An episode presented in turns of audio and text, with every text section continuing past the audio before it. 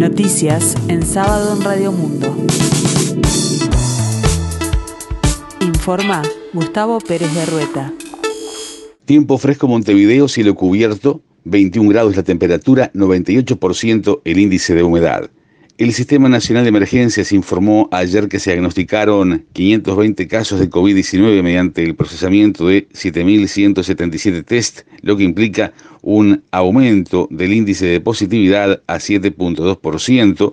Además, se registraron por segunda vez cuatro muertes por COVID-19 en Uruguay, un hombre de Canelones de 92 años, otro de Rivera de 58 y dos pacientes de Montevideo de 67 y 75 años de edad.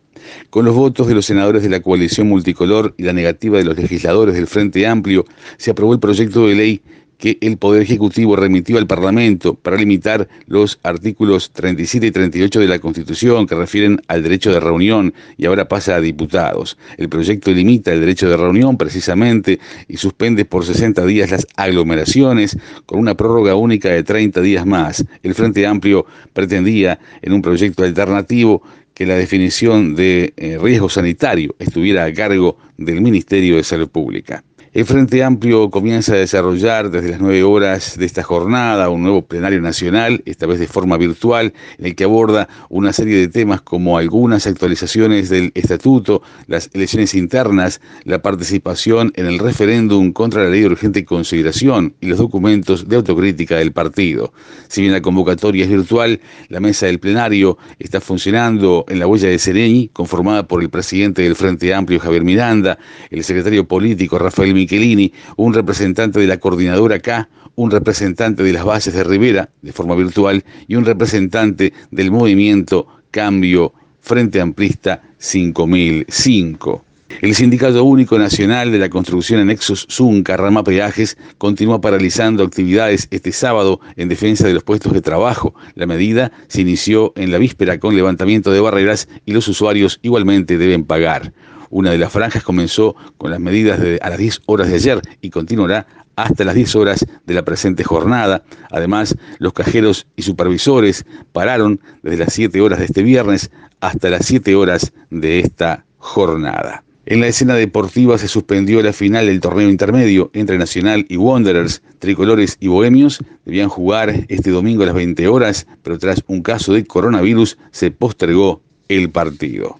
También hablando de fútbol, este sábado a las 17 horas jugarán en el María Minchef de Lazaroff en Jardines del Hipódromo, Danubio y Peñarol, por tres puntos que valen mucho para la temporada. Quedará al día el calendario del segundo torneo del año. En Peñarol no podrán estar en el estadio Danubio Fabricio Formiliano, Jonathan Urreta Vizcaya y Robert Herrera por sus expulsiones ante Nacional. Quedarán para el año que viene por lo menos dos partidos de la séptima fecha del intermedio, Rentistas Torque y Defensor Sporting Boston River. Ambos han sido suspendidos desde la irrupción de casos de COVID-19 en los bichos colorados. En la escena internacional, el ex vicepresidente de Venezuela, José Vicente Rangel, hombre de confianza del fallecido mandatario Hugo Chávez, murió a los 91 años debido a un paro cardíaco cercano colaborador de Chávez entre 1999 y 2013 y pieza clave en su ascenso al poder, Rangel fue un dirigente de izquierda muy activo durante la segunda mitad del siglo pasado. Fue diputado del otrora Congreso de Venezuela durante más de dos décadas y aspiró a la presidencia en tres oportunidades, 1973, 1978 y 1983, respaldado por partidos de izquierda. El tiempo continúa fresco en el área metropolitana, cielo cubierto 21 grados, la temperatura 98%, el índice de humedad.